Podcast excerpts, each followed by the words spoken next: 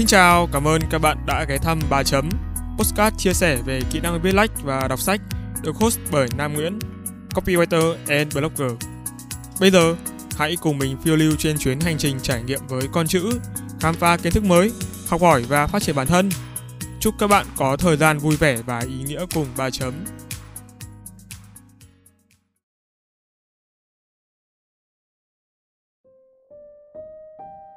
Chào các bạn. Như đã thông báo từ số trước, chủ đề trong episode lần này sẽ không nói về kỹ năng viết và đọc, mà được nhường chỗ cho một nội dung khác. Postcard này được sản xuất dựa trên một câu chuyện có thật, được mình triển khai thành bài viết hồi năm ngoái. Câu chuyện kể về hành trình giữa mình và bọn nhỏ, là tên thân mật mình dành cho các thành viên trong dự án cũ. Tại thời điểm viết bài này, bản thân mình không đặt nặng vấn đề chuyên môn. Đơn thuần, mình thả trôi cảm xúc để chúng phiêu theo câu chữ. Bài viết này như một sự đúc kết cảm xúc của mình dành cho bọn nhỏ, cô đọng lại tất cả nỗi niềm khi ấy của một chàng trai trẻ trong từng câu chữ. Các bạn có thể hiểu những nội dung sắp được nghe dưới đây như một sự giải phóng cảm xúc. Đó có thể là hối tiếc, buồn bã hay giải thoát, hoặc hạnh phúc. Mình tin là sự cảm nhận của mỗi người không giống nhau. Bây giờ, sau khi đã nghe mình luyên thuyên đủ điều, hãy chìm vào giấc mơ vô thực, tận hưởng và cảm nhận chúng bằng tất cả sức mạnh nội tại của bạn. Bởi nếu ngày mai không đến. Dạo gần đây, tôi nghe nhiều nhạc của Chili's. Một trong những bài hát tôi thích nhất của band này là Nếu Ngày Mai Không Đến. Nghe chiêu thật đúng không? Đó cũng là lý do tôi thích nghe nhạc thể loại này. Thứ âm nhạc mà theo tôi dễ đi vào lòng người nhất là đối với kẻ mộng mơ và luôn hoài niệm quá khứ. Những giai điệu như giúp xoa dịu tâm hồn, khiến thể xác được tiếp thêm sinh khí. Nếu ngày mai không đến. Phải, nếu ngày mai không đến, những giấc mơ sẽ chẳng bao giờ ngừng lại. Cuộc sống ngừng xoay và chúng ta được đắm chìm trong ảo mộng đến mãi mãi. Có thể, khi điều đó trở thành hiện thực, xã hội và cả thế giới này sẽ tiến hóa ngược.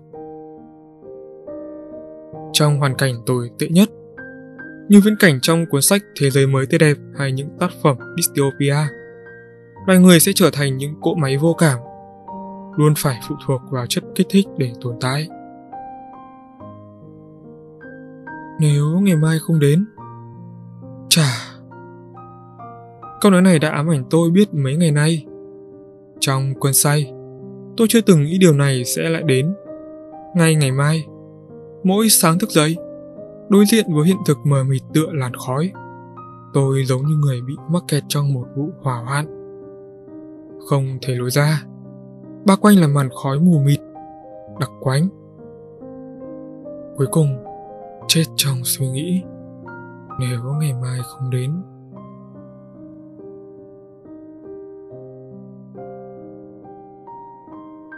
Nếu ngày mai không đến, có những người bị mắc hội chứng sợ ngày thứ hai. Còn tôi, mắc hội chứng sợ ngày mai. Sợ mỗi khi ngày mai thức dậy, mọi thứ không còn tốt đẹp và bình yên như ngày hôm nay. Sợ những mối quan hệ ngày qua ngày sẽ nhạt phai dần. Sợ tất cả những nỗi sợ vô hình mà trí tưởng tượng có thể tạo ra. Nhưng đó là chuyện của những tháng năm cũ. Giờ cảm xúc của tôi đã chai sạn đi nhiều. Có lẽ đây cũng là một trong những điều tồi tệ nhất của ngày mai.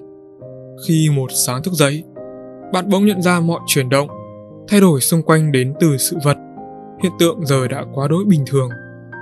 Người ta có thể hét lên đau đớn từ một cú ngã xe, hay khóc thương khi người thân yêu nhất của mình lìa xa trần thế, hoặc vui sướng, hân hoan khi nhận được tin mừng. Tôi thì không. Chẳng biết từ bao giờ, những thứ cảm xúc đó trở nên nhạt nhòa đối với tôi. Kiểu như, vốn dĩ nó phải như thế. Nếu ngày mai không đến, Người ta thường bảo tôi mày lớn trước tuổi nhiều quá. Cũng có người nói tôi như bố người ta. Thì cũng đúng. Vốn dĩ nó phải như thế mà. Nhưng cảm xúc này, để khơi gợi được chúng là điều quả không dễ. Trong cuộc sống, mọi thứ diễn ra quá nhanh.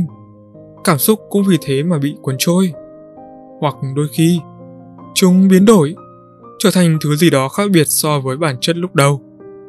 Đối với tôi, nếu không muốn nói cảm xúc giờ đã bị chai sạn sau quá nhiều biến cố, thì có lẽ lý do lớn nhất đó là tôi như bố người ta. Nếu ngày mai không đến, bọn nhỏ chắc cũng chưa từng.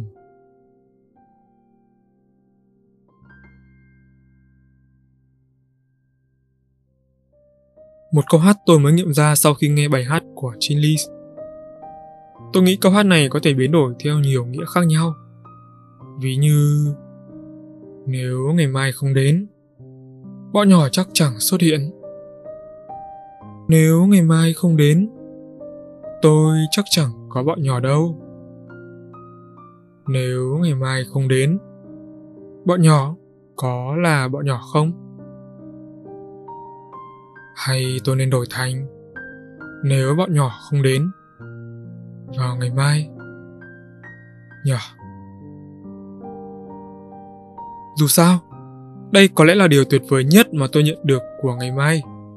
Bọn nhỏ là khởi đầu của một giấc mơ và là kết thúc của thực tại. Chúng đến như một giấc mơ. Chính chúng là người đưa tôi vào giấc mơ đó. Và ảo mộng khiến tôi ảo tưởng rằng mình thuộc về thế giới đó. Thế giới do chúng tạo ra. Và rồi, như trò chơi điện tử vụt tắt, chúng kéo tôi trở về thực tế bằng cách không thể phũ phàng hơn. Sập nguồn. Nếu ngày mai không đến, chắc con người sẽ vẫn mãi là loài vườn. Sẽ không có những phát minh làm thay đổi nhân loại. Sẽ không có trò chơi điện tử để mỗi người đắm chìm hàng giờ vào trong đó mà quên đi thế giới với hiện thực tàn khốc ngoài kia. Trò chơi điện tử như con dao hay lưỡi. Chúng giúp kích thích phản xạ và tư duy, nhưng đồng thời cũng làm cho con người ta rơi vào trạng thái ảo mộng. Ảo tưởng thế giới trong game là thật, không muốn ngừng lại, để rồi khi quay trở về với thực tại, dư âm trong trò chơi vẫn tiếp tục ám ảnh, mang lại những hậu quả xót xa. Nếu ngày mai không đến, có lẽ tôi chẳng ngồi đây mà viết những dòng chữ này. Cho đến bây giờ, tôi vẫn hoang mang không hiểu mình đang viết trong trạng thái thực hay mơ. Đúng hay sai? Hay dở? Nhưng có lẽ điều đó cũng chẳng còn quan trọng. Bởi nếu ngày mai không đến. Nếu ngày mai không đến, nếu đúng thật như vậy, bài viết này sẽ mãi mãi thuộc về ngày hôm nay. Chúng chẳng bao giờ tới được tương lai cũng như tồn tại trong tâm trí của mỗi người vào ngày mai. Thật chua xót khi lúc này, tôi lại nghĩ đến những tác phẩm về vòng lặp thời gian.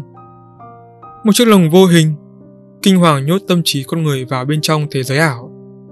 Sẽ ra sao khi trước lúc đi ngủ, điều ước nếu ngày mai không đến trở thành sự thật. Nếu ngày mai không đến, có thể điều ước đó đã trở thành hiện thực mà bạn chẳng hề hay biết.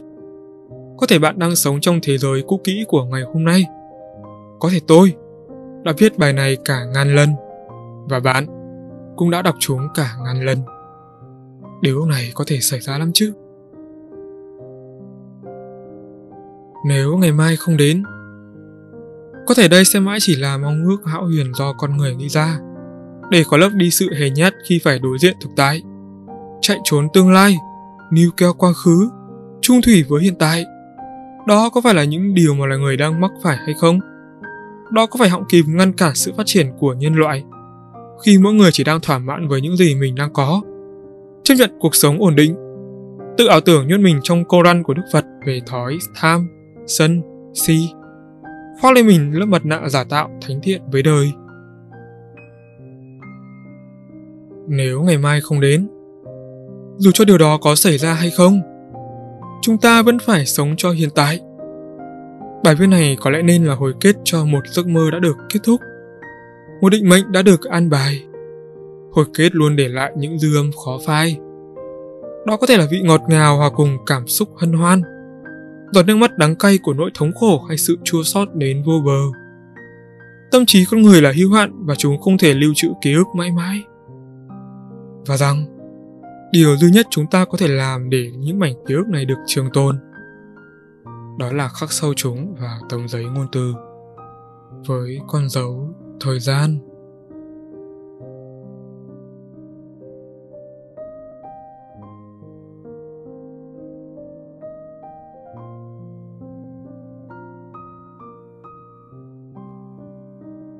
Đây là tập Postcard mang cảm xúc buồn, và điều đó khiến một số người dễ đa mút.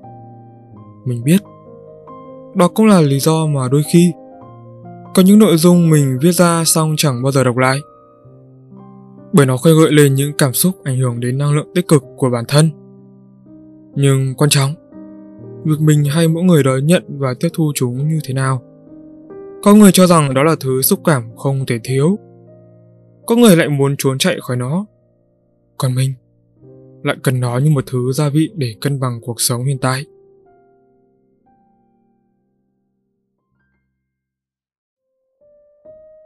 Câu chuyện về bọn nhỏ của mình luôn không có hồi kết.